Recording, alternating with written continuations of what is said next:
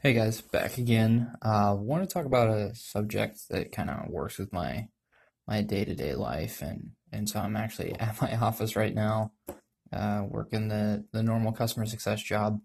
And so the topic today that I kind of want to talk about is uh, working with partners. So we we call our customers partners, um, and, we, and we do that for a variety of reasons. Mainly because we actually do work pretty closely with them. We don't just kind of provide our software and let them run. We we actually have regular meetings where we totally understand and are, are kind of an extension of their team. But we really understand their business, we really understand their goals, and we work with them very closely.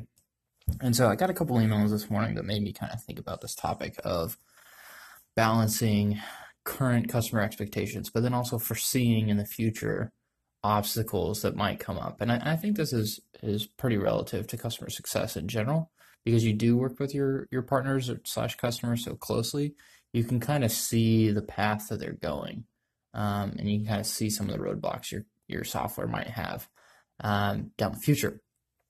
So I, you know, I just kind of want to talk about how I navigate that and how how I kind of work around it. And, and so for me, first and foremost, like I go and talk to either our head of product or whoever's leading the product charge and just kind of let them know what the situation is, where I see things are going, and then get their input on what I can do or what I could do in the meantime that might not need to be, you know, sent to development to add into our software.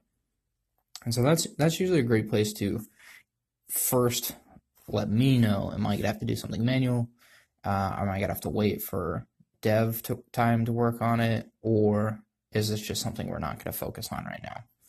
And then depending on what, what that answer is, is, is kind of how I approach things next. So if it's, if it's totally undoable or t- totally like we're unable to work on it right now, it's not something we want to do.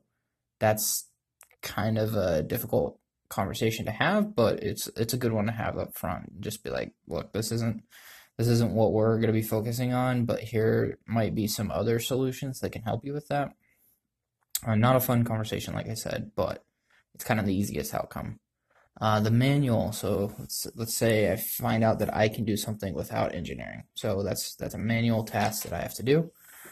That can be fun because I can learn either a new piece of software that is helping me do this, or a new technique, or or something along those lines. But it's very time intense. So I always have to kind of think, is this my top one, two, three account that I'm working right now that that can kind of help me justify actually spending some manual time.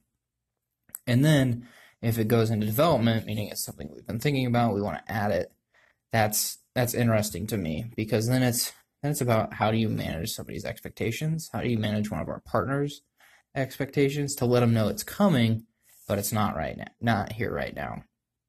Um, so, you know, I find that last piece of managing expectations probably the most challenging part of being customer success and how how I kind of deal with it or what's been successful for me is just to keep them informed on every step of the development process.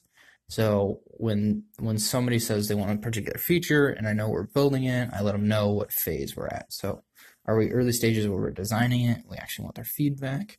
Um, are we in more advanced stages where there's a beta use and maybe we can add their account to that beta usage? Or, or is it, you know, just releasing and then that day I reach out and be like, hey, look in your account. This this feature that you've been wanting has already been there or has just been added. Um, so I, I've just been thinking today specifically because I got a couple emails about how to like manage customer expectations working with partners, how to create better relationships, open communication relationships, um, and it's just just uh, managing expectations is an interesting uh, part to customer success. So, just thought I'd share, uh, but I'll talk to you guys tomorrow.